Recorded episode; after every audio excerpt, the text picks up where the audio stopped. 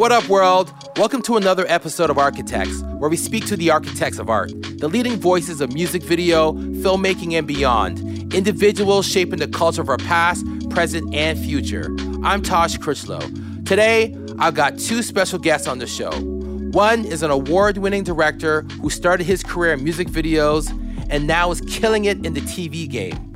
He is a creator, executive producer, and producing director of Utopia Falls, a genre bending, Afro-futuristic young adult science fiction series that premiered as a Hulu original in 2020. The other is an author and cinematographer who came up alongside our very own Karena Evans. He has worked with artists like Drake, Usher, Coldplay, Ella Mai, Miguel, and more. He recently shot the feature film Spiral, the ninth iteration of the Saw franchise starring Chris Rock and Samuel. Jackson. These two creatives recently came together to work on The Porter, an upcoming CBC and BET backed historical drama, which is set to be Canada's largest black led show ever. Now, before we start, I want to take a moment to remember the incredible cinematographer, Halyna Hutchins, who we tragically lost last week. I know we work in a crazy industry where it's always go, go, go and just make it happen, but we need to remember that safety has to be the top priority. It's great that we make movies and music videos and TV shows, but for not keeping our crew safe, so what are we doing? Rest in peace, Halyna. Now, please welcome director R.T. Thorne and cinematographer Jordan Oram. But yeah, dude, I, Yeah. Squid Game is is is next fucking level, man. I love it. I love it, man. It's uh Dean and I were just talking about how it's just just watchable. It's just fun. Right. It's watchable. It's Right. and then uh, what I love about it, it's like they go fast, and then they have those moments where like dialogue, Right. performance, dialogue, Right. like really sinking your teeth into the characters. Like let me really fuck Mm. with these guys, Mhm. and then they're like, all right. yeah. It- now for the wildness. Yeah, it's great, man. It's great. And they're already talking season two. Isn't that crazy? The South Korean show is the biggest show globally right now. Which is which is what I love about our industry, man. Like there's no fucking rules. You know, before the gatekeepers were like, no, our story, our tale, our our fucking um narrative. But now it's like, nah, it's a it's a bigger perspective. It's a wider, it's a wider, wider world. It's a it's a bigger palette for more information. And I love seeing you just never know. You'll see a French, you know, black led uh uh Lupin. leading man. Right. In, Lupin, in, in a right. TV series, and now you now it's South Korean. It can turn around and be Mexican. It could be like Norwegian. I love that. I love the fact that people are like, "Nah, man, we just we just want some dope shit. We don't give a fuck where it's from." What's You know? what's It kind of scares me though, because it, it, it took like eleven years for this show to get off the ground. But it's like the whoever's selecting these shows, why are they? Why why is this the first time in eleven years? well that that, story's that's that's that's what Taj is talking about.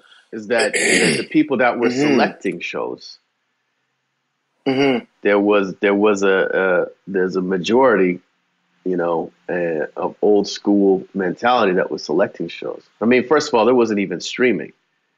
You know what I mean? So so you're talking about networks, right? And then you talk about networks. You talk about traditionally, um, you know, white led institutions uh, based in Hollywood that are just choosing everything. So it's the same. It's the same mentality that used to say that, you know, black people couldn't couldn't um, be the lead of a blockbuster, right? Because they they are you know locked into this mentality that in North America, black led films haven't made a certain amount of money, and they don't think they can they can translate to a worldwide audience. But that's an old school mentality that's rooted in a lot of problems. And now that there's streaming, that's that's what Taj is getting at. With streaming, with the streaming, it opened up the world as a distribution. And you know, this this the I mean, whatever. I don't want to get too far into it, but it's just like like the this was something that Will Smith talked a lot about, you know, when he was running basically he ran the world for 10, 10 summers, you know what I'm saying? Right? And he mm. was like he was like they're lying about a black person not being able to be the lead of a blockbuster because I'm doing it. And but part of the reason also that he was able to do it is because he went out and did a lot of that press. He went to all those different countries. He opened his films in a lot of these countries. He went and did that work. And that is part of what a lot of the studios weren't doing. You know what I'm saying? So if they put a black black person in the lead of a film, they weren't doing the proper international press. They weren't pulling the person out with them. They weren't finding the stories that would translate in those other markets to have these people be destined for success. But with the streaming model, it's distribution right to your home. You don't have to go to the theater. You don't have to read about it in a magazine. You don't have to, it's going right to your home right away. So, what's super dope about that is that these different um, shows that have different people in them, different cultures in them, they come right to your screen and you can you don't have to, you don't have to right go away. find it. You don't have to go find it. Exactly. they're not going to give you this whole excuse about these types of films don't sell internationally. Well guess what? It's at your doorstep. And by people tuning in this again supports our claim that people want to hear different stories from different perspectives and that's why i'm i'm, I'm loving this shit because now mm-hmm. it's like I don't know how much more we got to keep showing them outside. Oh, you know, Black Panther, but it's a Marvel movie. Oh, Straight Outta right. Compton, though, because you're an iconic rap group. I'm like, okay, well, can, I can flip the yeah, shit on you too, bro. Yeah. It's always an excuse, but this is why this is why we love this podcast series. Okay, um, one, it's about giving flowers to creatives from all walks of life, people who are innovators in the art of storytelling. And that's why I'm super honored to be having today uh, director, writer, producer, creator, uh, RT, and and my guy, the myth, the legend, you know, the get it done, uh, the visual painter, the cinematographer, you know, DOP extraordinaire, Jordan Oram. Welcome to the show, y'all. Welcome to the show. Okay. Appreciate that. Appreciate that. Appreciate that. Thank you. And buddy. writer. And writer for Jordan now, which we're gonna get into. Yeah, yeah, yeah. Let's oh. talk about yeah, the yeah, book. Yeah, That damn ass you know, author. damn book. Yeah. The author. You know? yeah, yeah, yeah. Don't so don't we got, don't downgrade him. Don't downgrade him. It's a writer. He's an oh, only author, upgrade, so. bro. You're author. You're right. You're right. My apologies. My apologies. You know, only Jedi things upon this blood mm. plot. Only mm. Jedi mm. things. So let's so let's get into it, man. Um, can you guys just off the off the top um, hit me with like your top three movies or music videos um, that influenced you while you're coming up and why?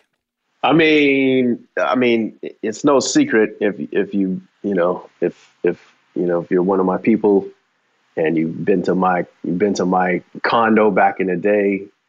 Um, you know, my favorite film, you'll see you would see Radio Raheem up on the wall in, in mural form. So my favorite film of all time is is Do the Right Thing, and um, you know, Spike is a is a absolute um, uh, influential figure in my creative um, in my creative world. I mean, Do Right Thing is list. I just think it's like one of the per- most perfect films. I think it's a film about community. Um, it's a film about um, under, understanding. Um, it's a film about um, anger, laughter, um, joy. Uh, you know, it's a film about humanity. It's like it's it's a film about everything to me, and and it's one of the most perfectly executed films um, that I can that I can remember. It was the film when I saw it, it was the film that made that like turned the switch in my head. And and it was like, oh shit, like films are not just they can be more than just entertainment. They can be more than just, oh, that was a that was fun to pass the time.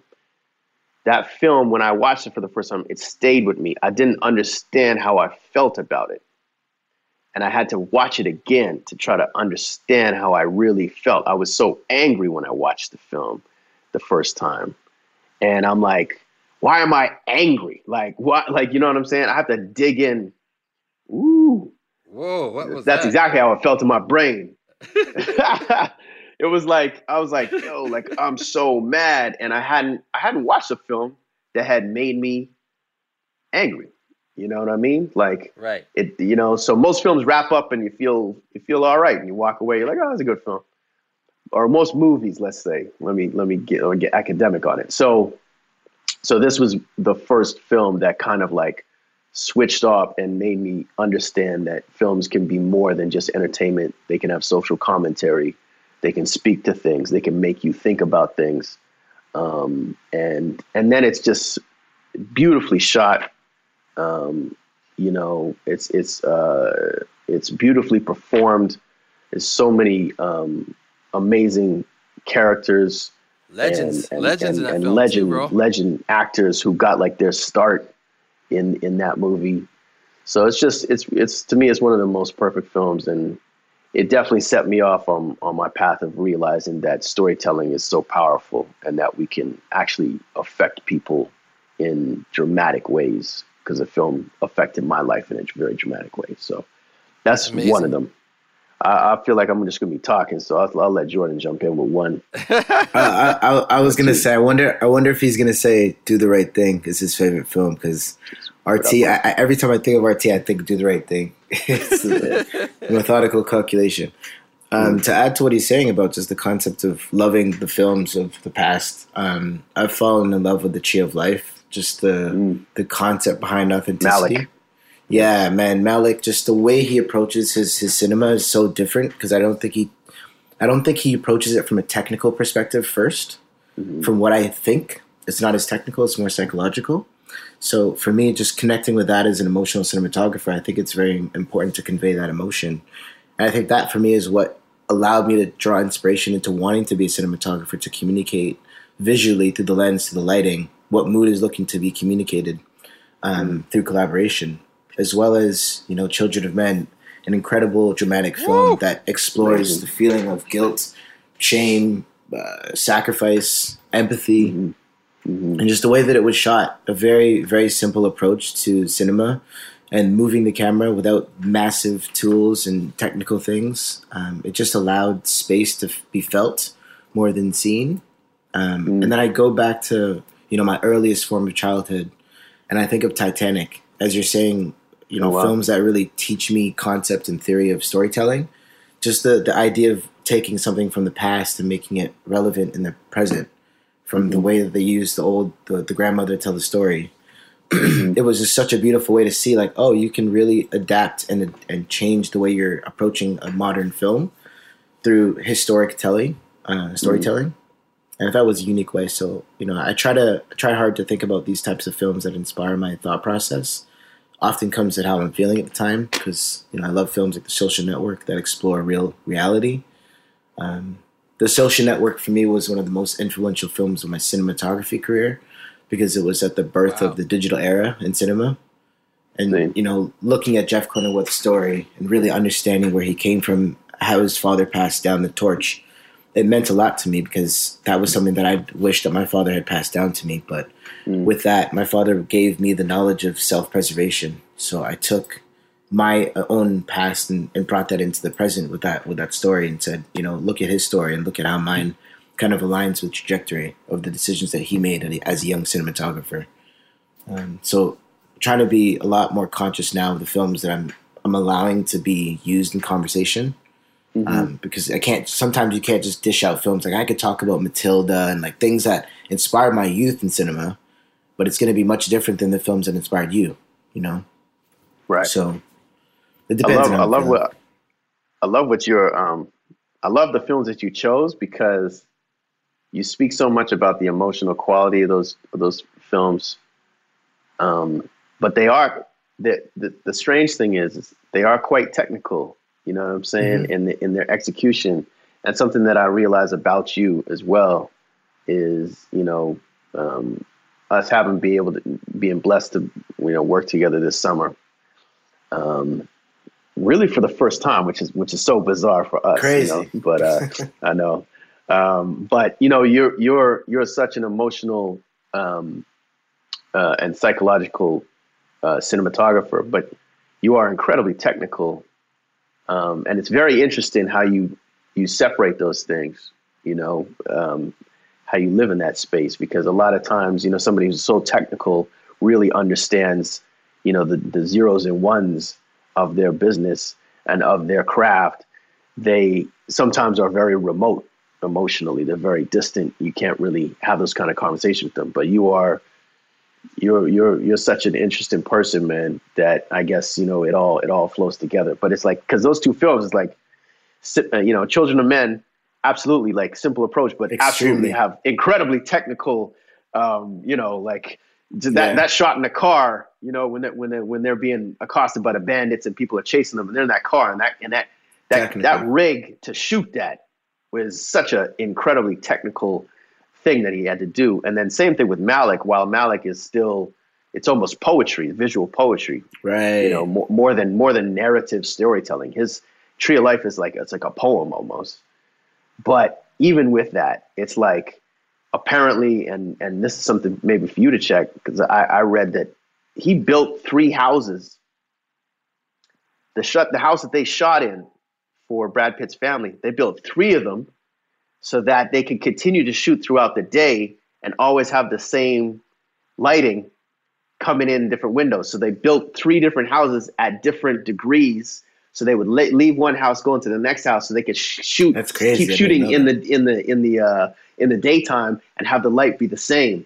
I'm like, that's, that's crazy. crazy. Like you know, so but it's it's amazing to see that that level of attention and craftsmanship to the approach to a film when you when you you know when you have the money to do it but it's it's it's beautiful to see that you know it's like it, what you're saying is like it, i totally agree and thank you for the accolade i think it's like it's it's thoughtful consideration of what is mm. to be completed you know mm. because like we're speaking about technical and psychological but it's really the same thing just in two different colors and i think with what the, the connection that we'll get into between a cinematographer and a director is that's what's so beautiful about it is like we can have the same vision but have different ways of communicating it.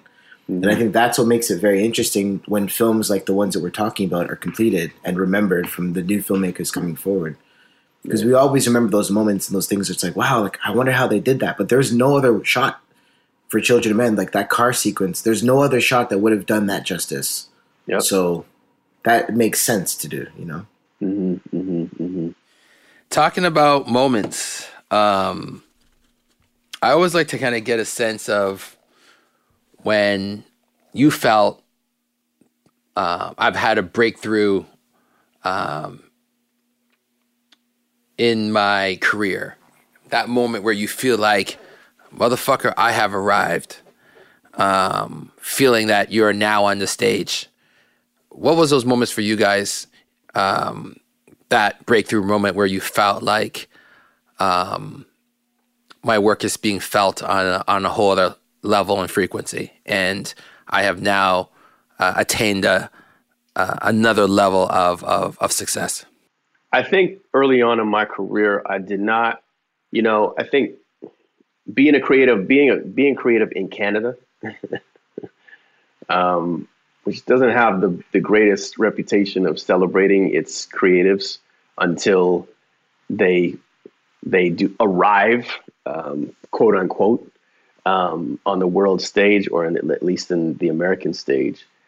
Um, so being a creative here, I think for me, I had to at an early stage in my career decide that it didn't matter to me what other people thought in terms of um, you know, uh, the stage that I'm on, the level that I've reached to. For me, um, early in my career, and and having having watched like some of the greats, you know, our man X, uh, Hype Williams, some of these people be on these incredibly high world stages. That, you know, everybody knows that's that's that's a mix of like incredible talent, opportunity, luck, all these things gel together to to make a moment for certain people. And you can sit there and you can like you know it's it's very easy to get down on yourself because of the work that you're doing but you haven't yet reached a certain place in this world zeitgeist. So for me i just i just didn't want to i didn't want that equation to enter my head. I, you know, it was never about um, landing on on the cover of a magazine and me being able to say like, okay, I'm here. Um, so when once I figured once I figured out how to divorce myself from that feeling, then it became about the work that I was going to do and whether I thought the work was great or not. And then that's its own journey, making sure that you get to the level where you're actually proud of what you've done. But once you achieve that level, for me, that was when, uh, you know, that that getting to that place where you complete a project and you're like, yeah, like I'm actually really proud of this project. Um, for me, that's what it was. So, um, and and it continues to be because that, that sort of fuels me. Like I'm not in competition with anybody else. I'm in competition with myself. I'm in competition myself to top myself. I'm in competition with myself to to reach uh, the the the goal of what I think it it should be. You know, my next goal. So, um, but if we're if we're pointing at a certain project or a certain thing that did that for me, like one of my one of my favorite videos that I did at the stage that that let me know I could achieve um, visually and, and, craftsmanship. The video that I was interested in was probably like um, Kardinal Offishall Everyday Rude Boy was one of the videos that I just like had a vision for it when I heard it, and I felt like we executed it um, to the T. You know, bringing in some of my Caribbean heritage into it, bringing in some of Cardi's Caribbean heritage, giving it an old um, sort of 60s and 70s look. Um, and it was just, it just felt like fun, felt like, you know, so I was very happy with the execution of that video. And it was one of the first that I was like, you know what? I pretty much got everything that I really, really wanted to, and then the feel and the colors and everything that I really felt like um, we had overcome our budgetary constraints and done some done something nice for it. And it didn't it didn't it didn't hurt that we got recognized by you know the Much Music Awards for Video of the Year and and and it being it being the first hip hop video to do that, which was dope.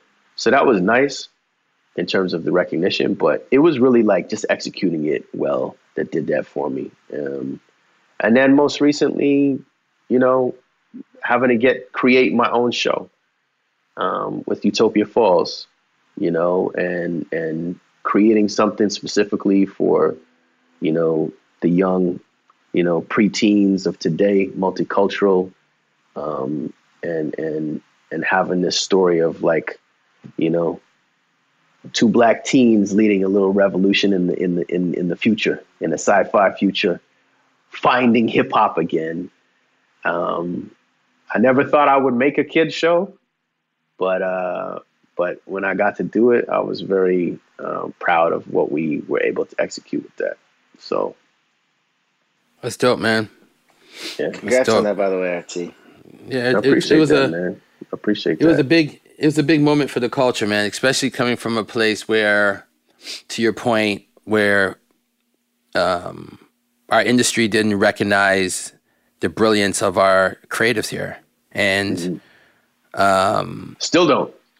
You know what I'm saying? Still don't. But but so so but but to answer but to add to that, um, Toronto is a world class city, and I feel the reason why Toronto as a whole is on the map is because of talent like us, right? And mm. the talent that come before us and after us, and what's happening now. It's always been there. It's just just like just like the the situation happening with with Squid Games right now It's just there's just a bigger lens now.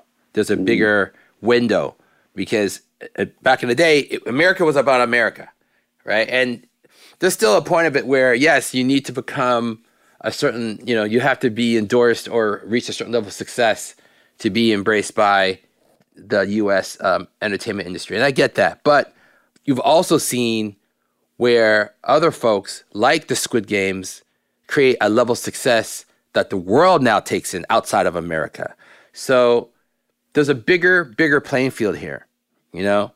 And and I feel like the the the the quota for what success is. It's such a it's a it's a more it's a more complex conversation, and not complex in a bad way. It's just there's different mm-hmm. levels of, of, success. You can't tell me. Chewing gum wasn't a fucking smash before. Mm-hmm. You know what I mean? Like everyone talks about. You know, I think I may destroy you, I which is of course, yeah. which is incredible, right? It's some genius shit, but even that was some brilliant shit. And what I love too is like how she flipped, how she flipped the the two spaces, and and and innovated it, right? Mm-hmm. And and to me, it's always it's always a great thing to see what everyone now is bringing from their world, from their culture into the piece. Um, so Jordan, to, to throw this back at you, um, in terms of your breakout moment, um, what was that in your mind for you? That that thing where you felt like, yo, my reach, you know, what's that moment for you? the first time I worked with you. Um, no, no. Uh, I think the, the, the reality of the reality of career um, at a global scale, not macro, um, was definitely God's plan. I think for me that was uh, and, and forever will be life changing for the experience that we've shared along the journey that we've been on together. Um, I recall, you know, the moments of leading up to God's plan, the execution that Karena and I and the team were working on. Like we were executing music videos every week, every other week for months. Mm-hmm. And it was a consecutive growth. It was a build. It was it was momentum. And it was like, oh, whatever's happening is working. Let's let's stay on this path that we're on. And you know, it led to something that the world will be so thankful for in 10, 15, 25 years from now continuously because it it evolved the community in such a way that we got to all share a moment like the Raptors winning. It was the same feeling. Um, you know, and I remember getting the call from Karena a couple weeks before we head out to Miami and she mentioned, you know, if I was available to go to Miami to shoot this music video, and I was just like, wow, this is crazy. You know, like three weeks ago I was sleeping on couches. Now you're telling me let's go to Miami to shoot the biggest artist in the world for the biggest song yeah. that he's ever had. You know, so this is a this is um, a true testament to God's faith um, and everything that He provides for us creators. And I remember like I didn't want to drop the ball because you know there's a lot of there's a lot of heavy hitters and there's a lot of pressure on the, the, the shoulders of those that made that project come together. And I remember calling every single cinematographer that I ever shot Drake's music videos. I called every production house, and I put all the gear on hold because I didn't want to. I didn't want to. I didn't want to mess up the opportunity. So I remember speaking to our producer Fulian. She she goes, you know, Jordan, it's so weird. I called the production house and there's a package on hold for for you. I was like, yeah, I, I put the package on hold already. And I didn't know, you know, I didn't, I didn't know structure. I didn't know how, how it worked in the game. So I was like, oh, I thought that was, that's what I've been doing for so many years. I thought that was that was priority, and just level, the level level up thing, level up. Yeah, the the, the level of commitment. You know, like the level of just focus and determination in that experience was like astronomical to my growth. Um, and to, to add to what RT was saying about when you identify your own personal success, you know, a following moment leading up to that, getting out of the music video realm was my first feature studio feature Spiral. This is the, the ninth iteration of Saw Franchise. Just based on the amount of pressure that was put up on my shoulders to complete a task that I wouldn't really know what the outcome could be. I just knew that whatever I had to do had to work for the opportunity that was presented. Um, just a lot of uh, a lot of personal growth. I remember on the first day of set, I had arrived on set at about 5 a.m. for an 8:30 call time, just because I wanted to be over prepared in, in the rise of anything that could go wrong. And sure and behold, uh, there was a couple cars that were not moved on our set, and I was able to identify and tell everyone else, "Hey, there's some things that we still haven't figured out yet." And it just it, it, it programmed my brain for the next 36 days on that project that I would be the person that could help somebody just by being prepared. And it taught me, you know, things that I brought from my music video realm I'm always nervous. It was the same feeling I had when I got the call for God's Plan that I had on the first day of my first major studio feature. It's just preparation met, met opportunity, and I was ready. You know, fast forward some years now, and I'm working with RT, a legend in the game, someone that I've looked up to for over 10 years. And that all came with forms of preparation that I was able to meet. So for me, it wasn't so much uh, a technical breakthrough as much as it was more of a personal breakthrough and trying to figure out, you know, what skill set do I have to better in order to get to that step that's going to allow me to find and flow with consistency a lot better. And like a lot of a lot, even a, a major breakthrough aside of just work. Um, and I'll share. I'll give credit where credit's due. Taj gave me the best piece of advice um, couple years ago, and it was you know he gave me the three the three R's, the three lessons of how to make the right choices for someone's career. It was real revenue relationship, and those three things over time started to make more sense as decisions that I was making didn't really make sense to make anymore. It was like I need to make sure the people that I'm working with are respecting me the same way I'm respecting them. I'm financially being, you know, offered what I'm truly valued at. And I'm building a relationship with someone that I'm going to continually work with, and it's benefiting the portfolio. Um, major, major news that definitely helped changing and mold my career. you know that Taj, he's got a couple of gems. You know what I mean? once in a while, once in a while, he shakes a gem out from the tree. listen, know? listen, listen. The roots. Listen, how how how dare you? How dare you? My, you know, listen. My everyone has a gift. My gift, my gift is recognizing talent, man. And um, and I've been blessed to be working in this business and also be a part of your guys' journey. You're a part of my journey.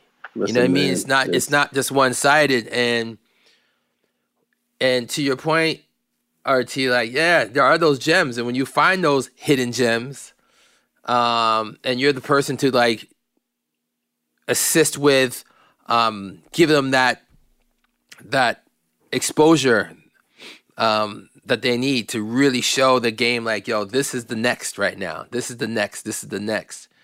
I I pride myself in that, man, because too many times there's so much um, great art that is undiscovered. And thank again, that's why I love streaming companies because now, if we didn't have if we didn't have a streaming company, we wouldn't be sitting down watching Squid Games right now. Mm-hmm. That's real. It's real. You know what I mean? Unless, but we're different kind of guys because we're cultured like cinematically. So like we watch a lot of foreign films, but the average Joe who's like, no, like what comes out in these cinemas is what I'm gonna watch. You know what I mean? Like Instead of those no, guys who are looking for that, that that that that exclusive, you know, piece of vinyl in a record shop, like oh B side of da da da da da, like that's us. But now it's like you're getting that vinyl, that that exclusive vinyl on your on your table. Like yo, listen to this, you know. Mm-hmm. Um, bro, like it's a, it's a, you know, uh, Utopia Falls wouldn't have happened without a streamer. Hulu was who greenlit it. Nobody, nobody's, nobody would greenlight the concept of that show, a right. regular studio. So it's it's exactly what you're talking about, man. You know, it's bringing the niche to the mainstream audience. They get they get to dig in those crates. They never used to. They don't know where the re- they don't know where that record store is. You know what I'm saying? Like mm, they don't know where that where that where that where that uh, Queen video is that you know hey. they used to have all the yeah shout out to Queen video that had all the you know foreign films and the and the auteur driven cinema. The the average Joe doesn't know where that is. The average Jane doesn't know where to find that. So, you know, the streamers are doing a, a half decent job of exposing people to, you know, different different cultures, different creators. You know what? But you know, do you know what else I found intriguing right now? I, I love the fact that we are also in a time where there's more, um, there's a there's more of an appetite for um, highbrow content. Mm-hmm. And like, look at what the companies like A24 are doing and Focus Features are doing and Neon is, you know what I mean? Like, creating real um, art house cinema. And, and again, I love seeing the fact that there's blends of all of it. You know, when we mm-hmm. came up, art house cinema is like it's French, it's Russian, you know what I mean, like right. American, like there wasn't anything that really spoke to to to pop culture um, until now. A lot of these, you know, former filmmakers were just from different places, but now, like you said, like you have, you know, you have filmmakers like you guys um, telling stories that haven't been told before, which is going to lead me to the the next conversation about the Porter, which is one of the biggest productions that CBC has produced at its network. if I'm if I'm wrong, you let me know. But that's what I read, you know, which is you know not bad for my my people's them, you know. um, co-pro co-pro with BET. Um, talk to us, man. Like you know, I know you can't give all the gems, no pun, but um, at least give us a little a little something something about the porter and how you guys again have found this amazing uh, project to um, collaborate on without giving any of the the secret uh, recipe? Well, I mean, the first thing I'll do is just pay respect to the creators, Arnold Pinnock, and uh, co-created with Bruce Ramsay. Arnold has been sort of the, the flag bearer for this project for over over a decade, um, and just this just this understanding of like he found this piece of history about Black Canadian history and how it intersects with Black American history, um, but that has been un, gone untold. You know, the this sort of, and again, you know, that's just kind of a trend in our country um, for various reasons, but that a lot of the accomplishments and a lot of the the stories of of, uh, of Black Canadians have not been told. So he kind of came acro- across this and was found that he was like, why was he never taught this? You know, in school, why was he never taught about the the efforts of of of Black Canadians who come from many different places? Um, you know, uh, obviously come from the Caribbean, um, immigrate from America, um, and and and generationally have been here for many many many years, even before that. So he had he had found this the, the, these stories and and then uh, done a ton of research and then basically had brought this um, and has been pulling this project forward. Um, brought it to Sienna Films, uh, I think, in an early stage, and then they kind of jumped on and felt this was very important to, to move forward on, and and um, and then it's gone through different iterations. Different people have gotten involved, but it's this current team that brought it together um, you know, Marsha Greene, Anne Marie Moray, uh, Charles Officer, um, and uh, and you know, late in the game, trade was was was I, was brought in, you know, and to, to, to try to help to shape this to be something that um, we could all be proud of, that we could tell the story that hasn't been told, but then also um, in a in a great way tell something that's entertaining and captures you and holds you and makes you think. Um, these are all qualities that you know we all really wanted to do. CBC in uh, Canada is known for a lot of you know historical dramas and stuff, um, but we wanted to infuse this with a modernity. You know, we wanted to tell modern stories um, with this, and and really um, talk about the ambition of these people. It's not just that these people existed. You know, it, it's not we. You know, you can watch a documentary for that, and and God hopes that more documentaries about Black Canadians come come to light. But we also want to tell the story of how ambitious these people were. These people, we stand on their shoulders, literally, us creatives, and a lot of the Black people that live in this country stand on their shoulders because the skeleton of the story is about um, what these men who were who were porters, train car porters, did for the working class um, black people of the time by forming the first black union um, that looked out for the rights of their workers. And it's based on that work that we all have been able to move within our industries um, and and and be looked after as workers and be paid proper wages and be respected um, in the in the fields that we have. So we literally stand on the on the, sol- the shoulders of of these individuals of the past. So it's it's it's been an absolute pleasure to bring that story to the world and let them know that you know these brothers and sisters from from Canada and from south of the border teamed up to to force the powers that be at the time to recognize the power of of black ambition, um, black intelligence, uh, black excellence, and so it was really important for us to tell that story as well. It's not just a historical thing. It's about the ambition of these people and what they what they pushed against, how they fought, and you know what they did, the mistakes they made, you know, the the love they had, the joy they had, all that stuff. So we're telling that story, you know, and it's been incredible to be part of that experience. That's amazing, man. I, I can't wait to see that. And, you know, and uh, of course, having, you know, Jordan as your cinematographer, man, you know, you know, you guys are bringing that.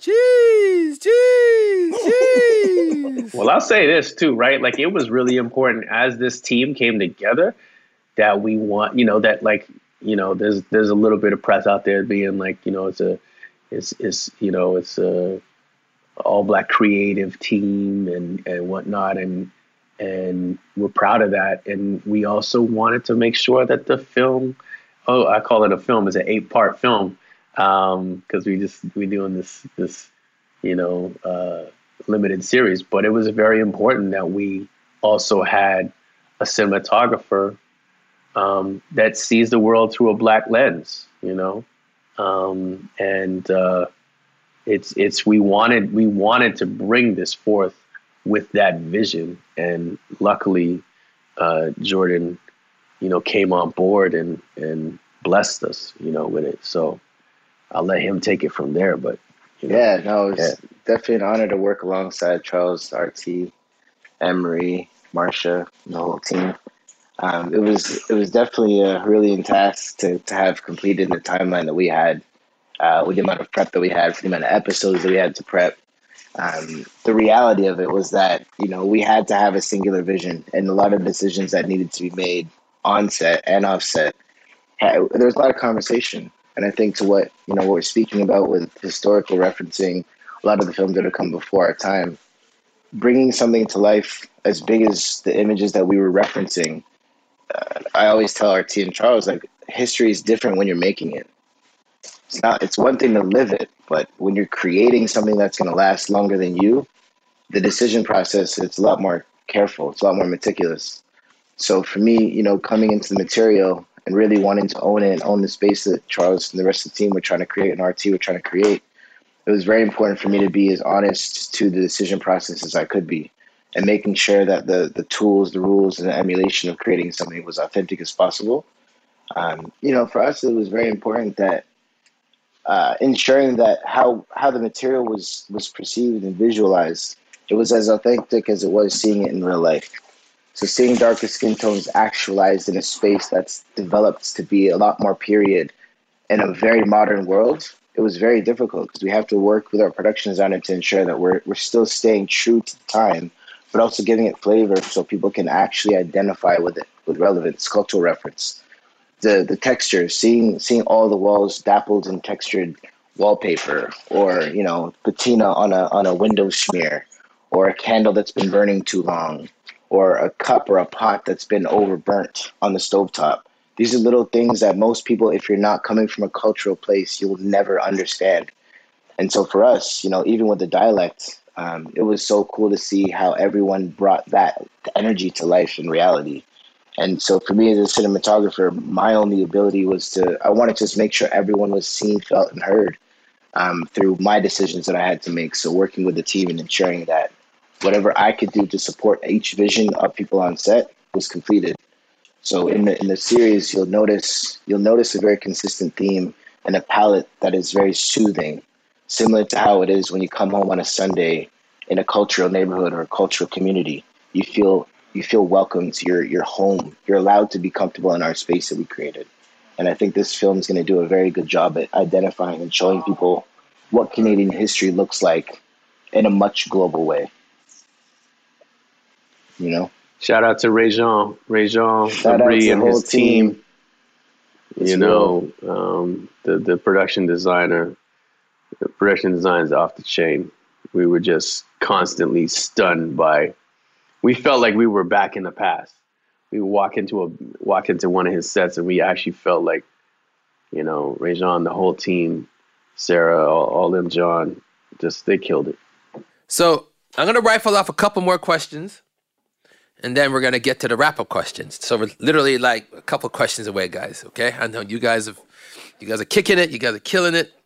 You know, I know Jordan wants to go ride his motorcycle in the rain. I know it's real. Okay, so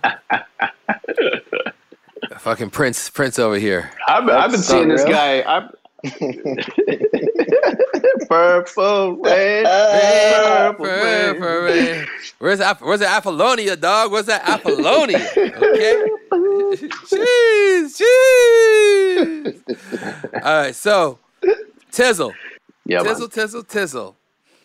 Who was one actor Mm, you would give anything mm. to work with?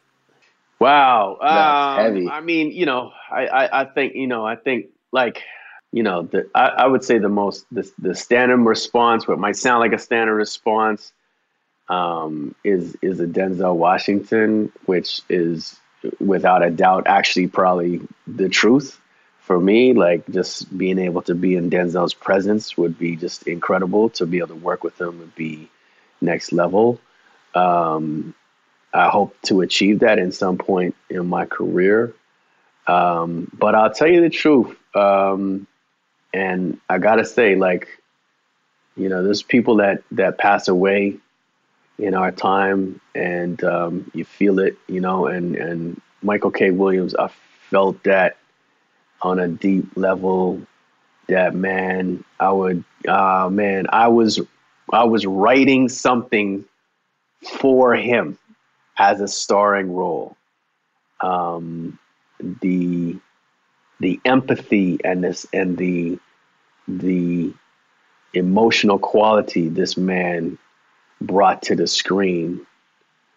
Um, you know he's a man that has lived many walks of life, and he brought that with every character that he that he uh, played is a sensitivity to him that you do not see in a lot of performers, a lot of male performers. And uh, I was writing something for him. I mean, I'm still writing it, um, but it was I was you know he was he was someone that I felt like still had not been given that like iconic role, like an Oscar role, and I was just like I, I, I wanted to create something specifically for him. So when I heard that he passed, it just broke my heart on many levels. But uh, I would give anything to to uh, you know to make that collaboration happen. But uh, sadly, it won't. Crazy man. Rest in peace, Michael K. Man. Uh, yeah, legend, legend, legend, legend. Um, and Jordan. Now, instead of an actor, we're gonna swap that out to to director for you. Yeah, who would be that director you would give anything to work with? I, I would have to immediately say Terrence Malick. Right. Hey. I, I wouldn't even. I wouldn't. I couldn't second guess it. You know, my first thought would be Malick. My second guess would be Fincher. Right. Um, the two. I just think the the fortitude that I would be able to work with, to the extent of the conversation, to the depth, to the to the decisions, to the just the material that would be chosen for us to collaborate on. I think would be a beautiful uh, extension of time shared and transfer of energy. Um, I also think that it's very important that I understand what type of filmmakers I would like to work with. Because that was a very difficult process for me. And it still is because it's a lot of material that you have to consume. But oftentimes, sometimes, you know, I have to I have to collectively like everything that I'm working on. So I have to love the material of the filmmakers. But I think with Malick, um, I think that his material it ages very well. I would love to. I would love. Timeless. Oh yeah, I would love to add my name to his to his discography as a cinematographer. That would be wild. Whoa. Jeez, jeez. That's jeez. to get into fruition. It's gonna happen. That's it. Yeah, That's it, both bro. those are those are two two masters right there. Two Yeah. masters. Um, two masters. yeah. Be very two different, completely Two different different experiences. Yeah, yeah, yeah, two yeah, levels, two levels of genius techniques and Yeah. but two different yeah like Fincher is a fucking beast. I watch I watch the girl the dragon tattoo over and over and over again. I don't know why. It's just one of those movies. I know people have their mixed messages about that film, but just the way he shot that fucking Yeah, film. yeah. It's crazy. Like it's that movie. It, it went above a lot of heads. Eh, I know. I I love the original um uh trilogy series for the Girl with the Dragon Tattoo, but Fincher's his his his installment was was bonkers. But anyway, um, now we're getting to the wrap up phase. And what's your these sorry? are- What's your favorite Fincher film? I gotta know. me Yeah. seven. Yeah. Seven. I thought it was just uh, interesting. Yeah, there's there's no there's no conversation after seven, bro. Yeah. Uh, with all due respect, you know, uh, hey, Fight Club, yeah, I know, yeah, great. He's a- look, I love Finch. He's one of my faves, but Yeah. seven, that to me is probably that's in my top. And I and I never do top tens of anything because I got too much love for so much shit. Yeah. But like, if I had a top ten, like seven's in my top ten easily. Uh, one of the best thriller drama, uh, Ever. thriller dramas Yeah. ever. you know what I mean? And there's only the only there's only couple couple people on that top ten list that can have real conversations. Because of course the master of masters is Hitchcock, which is a mm-hmm. whole other conversation. But mm-hmm. seven, bro. Mm-hmm. Yo, dude, what's in the fucking box? Get out of here, bro. So real. That movie fucked me up, bro. The fact that the fact that here is this movie that they make with so much moments where if he wanted to go there, he can make some of the most gruesome moments in Hollywood history if he wanted to go there. But instead, he said, "Fuck you! I'm gonna let that shit live in your brain. I'm gonna not even show you the uh, the moment when the guy puts on a knife on his penis and fucks a girl to death. I'm not gonna show you that. I just want you to see what the blade looks like." And you're like, "Woo!" I'm not gonna show you the fat guy starving, you know, um, stuffing himself, feeding him, eating, him- eating himself to death. I'm just gonna show you the aftermath. Like the shit was just, it was just masterful, man. And the way he shot it, lit it. The moment you see Kevin Spacey down the hallway, the silhouette. Come on, bro, forget about it. Shout like it's Darius fucking Fincher, bro. Yeah, man. Hey, yo, dude, Yes, that film is a master fucking piece, bro. So That shit- Speaking of that movie, Yeah. we we referenced that as our number one movie for Spiral. Uh, Hey, Zine. So Yeah. I watched that film, like I studied that like the back of my head because it was the one thing that gave context to you know heat Mhm. within a warm time of the summer, texture, Mhm. gruesome, the box, the whole Mhm. idea of what's in the box. How do you build suspense around an object that's not physically seen, but give Mhm. you know you never see what's in the box. That's the whole point of what's in the box. Yeah. Um, so yeah, the, incredible, incredible. Tell us the last dope thing you've seen. And this now could be a music video, commercial, branded content, TV, short film, movie, cartoon, whatever the fuck. Just what is the last thing you saw that's been super, super dope? And I think I have an idea what that could be, but I'm not gonna do those spoiler alerts. Hmm. That is interesting. That is an interesting question. So I, I, I was in a conversation with somebody recently just saying how few and far between now I feel that I've had those, you know, I've watched something and had those feels. You know, it's like, you know, you know, when I talk about Do the Right Thing being my favorite film, it's because I had those feels after the first time I watched it. I just I just like I just couldn't get it out of my head. I needed to watch it again. I didn't understand how it could make me feel. And those used to happen a lot, you know? Like I remember watching Pulp Fiction having that. I remember watching Memento having that feeling, you know? Um, Mm. You know, like it's just like it, it shakes you and you're like, yo, what is this? Amelie. I watched that. I was like, yo, but it's become less and less over the past little while, to tell you the truth. I think the last film Uh, that really made me feel something, it, it had to have been Uncut Gems. The way that I was able to feel Mm. something from a movie, I hadn't been able to feel anything Mm. from from material like that because it was so fresh Mm. in the concept of what it was actually trying to say. Um, but I don't think people are telling the films like what we're referencing anymore. There's no more mementos. There's no more fight clubs. Those films don't really exist in the mainstream genre. Like to find those, you really got to be digging to find that material. No, it's it's crazy what you guys are saying. You guys are speaking pure facts, but funny enough, um, at the top of our conversation, we were talking about Squid Games, Mm. and I think for me personally, Squid Games is that.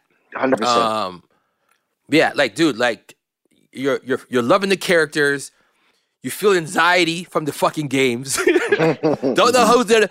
You're watching the game. You see people getting lick off of around, around you. Spoiler alert. You know what I mean? Like it's it's it's really like it has you at the edge of your seat, and then they flip it on you when you're having some real life conversations hmm. with some people and hearing their stories and how they ended up there and I loved it, man. I loved it. I loved the range. I loved the diversity. I loved the guy. If I look, I won't lie. If if I had the balls, I would get the snake tattoo in the side of my face. That shit So is fucking dope. fire. I won't lie. I'm not a face tattoo guy, but if I was gonna do a face tattoo, that would be the face All tattoo. right, I, don't, I I don't even. that. I don't know about this yet. I don't know about it yet. So don't don't. Oh, don't oh haven't don't- shit! My bad. My bad, bro. Uh, don't, don't, don't. Oh shit, bro. Yo, you're gonna change. You're gonna He's pick gonna- that shit back up and watch that shit. I think I think it's uh, the writing, man. The writing is what really kicked it over edge for me because I think a lot of people Incredible. need to rewatch it without the English um, audio dub. They need to listen to it in the natural tongue and read the dialogue because it changes everything. And a lot of people are That's, that's misconceiving. that's the only way I watch it. That's the only way I watch them. That's the way I watch it Korean too. I didn't watch Yeah. the dub. I watched the uh, the the original, You the, watch the the original. actual voices and subtitle. Yeah. Mhm, so mhm. good, man, and like just very bold, very, very, very Mm. bold choices, and like the production design, I think is the art direction was something that people probably didn't really notice as much as they should. But that film is like an eight-hour, ten-hour commercial. Like it's just beautiful with every department executing everything. Mm. Art design is mental. Yeah, it's simple but incredibly, incredibly well done. I mean, uh, uh, I mean, all I'll say is because I, I know y'all are talking about it. Like, I don't know. Like, I, I would probably say the the last film that made me feel like I had seen something fresh and new, and I was like, "Whoa!" It probably was. I mean, it's another it's another South Korean thing. I probably it's probably Parasite. Mm-hmm. I'll tell you the truth. Woo! Come on, yeah, bro. There's- Mhm. You know what I'm saying? They're saying? out there, man. They're It's out probably there. it's probably Parasite. You know, Come And on, South dude, the Korea, moment- South Korea, South Korea's been been doing Killing it. like- Come on, bro. The wailing. killer film. The Yo, fucking me. wailing. Yeah, old boy. Oh, You know. come on, bro. They've been slaying it. But Yeah. like that that moment, that moment in Parasite, when the the driver, the guy goes, "What's that smell?" Yeah, yeah, yeah. Like- yeah. Yo, dude, that shit made you feel like, oh, that's Yeah. fucked up. And you felt the guy be like, what the f-? like, yo, this man's Yeah. really looking at me like I'm like Yeah. some dirt bag. Like, you, like that shit just sat in, and you felt that, like, oh shit. yeah, And when he stabbed him, you're Yeah. like, whoa, like yeah, that's some that's personal. You know what I mean? Like, yeah. Spoiler and and, and, and, and and again, I just yeah, spoiler alert. And and, and if you want to talk about animation, I talked about it in a couple of previous um, episodes. Uh, Fincher again. Fincher's Love, Death, and Robots. Mhm, yeah. Mm. Season two was fucking crazy. I watched it so fast, I felt like I only watched one episode. you just poured through it, huh? Bro, Yeah, life changing shit. Yeah, Life changing shit. Like, so look, I always say every generation, it's just like even with music, right? People are like, ah, I don't know, hip hop is dead. I'm like, ah, you gotta you gotta go through the crates. You know, and I think right now the crates are different. You know, they're not the ones in our local store. Now it could be overseas now. Like that's where it's at, right? Look at again, uh, I think I may destroy you. yep. Some brilliant. That shit, come on, that shit didn't fuck you up. That shit fucked me up. like Of course, of course, of course. deep movie, deep movie, deep movie, man. And it was just brilliant writing and bold again, you know. So it's those kind of things. But um, but guys, this is this has been this has been amazing. This has been Yeah, incredible. thank you, um, We didn't even get into Jordan's book, yo. We need to get into Jordan. Hold on, hold on. Hold the phone, bro. hold the phone, bro. Come on now. Talking about controlling the narrative. you know, yo. you know, what's so crazy. I have stuff. journey. I have the journeyman here, and I was like, because I was feeling bad, like it's because we've been going super over, and y'all know you're like, how long are we doing this for? I'm like, oh shit, okay, it's Saturday, I'm sorry, but I like, you know what I mean? I don't like to have, you know, I'm trying to respect Oh, your time. You know, Jordan wants to ride his motorcycle, you want to fucking paint a wall or some shit. I like to talk, bro. I like to fucking talk. But no word of a lie, I That's literally crazy. have, I have a note here, the journeyman, and I'm like, you know, but fuck it. All right, we're here. Fuck it. Let's talk about it. Let's okay? talk, So- man. Let's talk. Jordan Oram, author, DOP, entrepreneur, hustler of hustlers, the Black Evel Knievel, puts out this amazing book called The Journeyman, which is out mm-hmm. right now. Mm-hmm. Jordan, let us know, man. Give us give us the 411 what the book's about, why you made the book, the Yeah, purpose why? of the book, the teachings mm-hmm. of the book. Yeah, give us Yeah, give man. us some give us some teachings. Um, I mean, thank you for the for the acknowledgement for the recognition because I think that was probably the biggest task that I've ever had to put myself through during the time of COVID of just self reflection, try to understand what it is that I'm actually trying to get to the bottom of. Um, I had been journaling for about six years in my iPhone consecutively, trying to figure out how do I get through things that I can't talk to people about. And as a man that is successfully working in the entertainment industry, there's not a lot of things I can talk to people about because some things are personal, some things aren't. Um, I know I wanted to document something. I didn't know how, what what platform it was going to come out on. And I remember doing. Uh, I- did a speech. I did a talking engagement over at the Soho Warehouse in Toronto, behind the lens. And I remember I brought candles that I love, and people recognized the scent of the candles in the space, the texture that I was bringing, a new element other than just physical presence. And I told myself if I ever made a book, I would soak it in essential oils so that people could be nourished with other ways, other senses. So I seek to find paper that was curated um, elsewhere in, in fabricated or essential oil paper, and it didn't exist.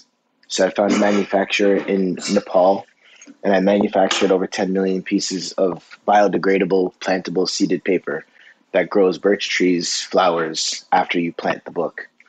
And the idea with it was that you would plant the information that I would uh, share with you in the in the material, and you would plant it like the trees that you'd watered.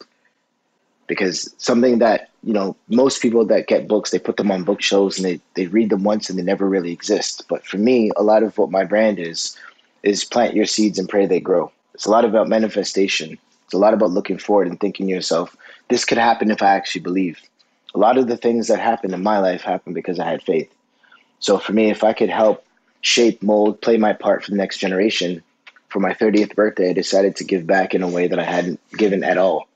Without the use of Twitter, without the use of physical material, Instagram, any of that, I materialized the words because they meant more if you actually read them, sat with them, and on your own time, and planted them and watered them. So as to the words would grow, so would your dreams and aspirations. So for me, it was just a, it was another way to execute um, something with my time because I wasn't able to work. And as a creative, we're always wanting to get out what's in our heads. And that was something that I felt like I hadn't said a lot of the things that I was able to jot down in that book. So I left most of my, my secrets in there for people to, to read over the years. I feel I feel like I just grew, just listening to you, bro. Read the book. You know bro. I can't. I can't wait. Planting seeds in my brain, bro. I can't wait. I got. I got I shut can't, I down. can't wait to crack it. I can't. I can't wait to crack it, bro. Yeah, And- that's and- gonna and- be and that's I'm gonna Tyler, as we I know got- we're I all we're all I got one for you too. I, I had well I'm gonna I appreciate it but I'm also gonna buy one too. Gotta gotta support you, bro. Say less. You know I what I mean? had I had so many shutdowns, Yeah. man. I had I had spoken to maybe four or five publishing companies, and they all said your idea is not going to work. The margin for error is too high. There's a risk that you're not going to. It's not going to work. It's too expensive to produce. Like, and I said, okay, cool. And I went and I learned how to publish. Opened up a publishing company. I have an entire manufacturing assembly line that's taking place in uh, Montreal right now, Quebec City. Because for me, it's about Canadian quality. Can- Canadian, they have quality control. It took it's taken me over a year to release my first product because I've had many mishaps. My whole bookstore burnt down. I lost thousands of dollars. But for me, it wasn't about the money, it was about the material and understanding that it's a limited run. It's only 10,000 copies ever produced. Um, so it's, it's really important that for me, it's not about the quantity, it's about the quality. Um, you know, yeah. That's crazy, bro. That's crazy, man. I remember That's- it sounds. Remember yeah. when we were in Jamaica? I remember. I think I showed you the sample, the one that I printed in my dad's basement. I was like, "Look at what I did in my dad's basement," and now it's like I'm rolling them out, and it's it's crazy to see like the orders that are coming in. It's like, wow, this is there's a reality outside of film, but it's the same contribution. Just yeah, to- storytelling, man. yeah, another It's outlet. storytelling, a different different outlet, different medium, and you know you went pro- you went progressive with it, you know, and That's incredible, And, uh, bro. Like to to to to to, to Yeah. make a book that you can plant after its life cycle is just incredible, bro. It's it's a it's a it's a revol- revolutionary concept, Mhm. I believe. It's never um, been done. The world's first ever. Yeah, Yeah, that's what I mean. Yeah. you know. And I, what also what I love about what you just told us is just that too that, dude, like you people were telling you people in these industries that quote unquote have more experience than you are telling you it's not possible. It's not. It won't work. Um, you know, whether they, they, I'm sure they believed in the content, but probably the form of what you were trying to do, they were like, it's not going to work. It's not going to work. And what I love, and this is a lesson to everybody out there listening, is a lot of people will tell you something won't work. But what they mean is that it won't work for them. Mhm. It don't mean shit that it won't work for you. And you you were you were you were driven enough and you and you put the work in to figure out how to make it work for you. And Mhm. that's incredible, bro. Again, thank you, RT Jordan, for your amazing, amazing story.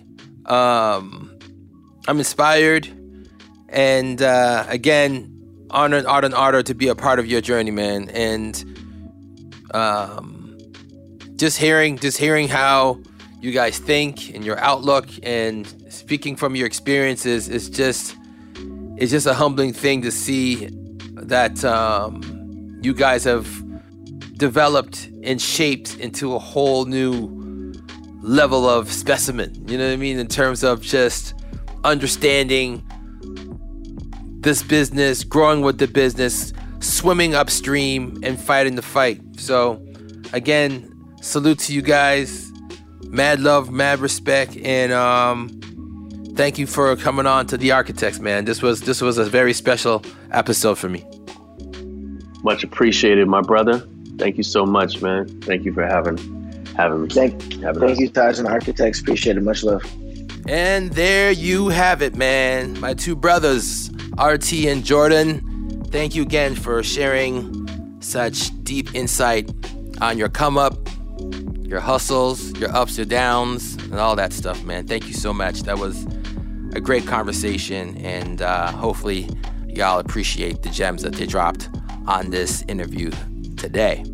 Um, and as always, I want to throw out something that's really special to me. I just checked out this new series on Netflix. It's awesome, man. It's called Ganglands. And it's a French series about, um, I'll read the, the log line. When his niece comes in contact with a powerful drug lord, Mehdi and his team of experienced robbers find themselves embroiled in a violent and deadly turf war. So it's, uh, it's a magical show. Y'all should check it out. It's on Netflix right now. It's incredible. And if you don't know uh, about this actor, you need to check him out. His name is Sami Boajula. I just butchered the fuck out of his name. But he's a French actor and he is awesome. He does a lot of great work. The series is awesome, great cast, lots of diversity. If you're into like crime dramas, it's awesome, awesome, awesome. Okay? As always, make sure to follow us on Instagram and TikTok at Architects Pod. Architects is produced by Fella in partnership with Curious Cast. Our theme music and audio production are by Oso Audio. Check it out. Peace. What's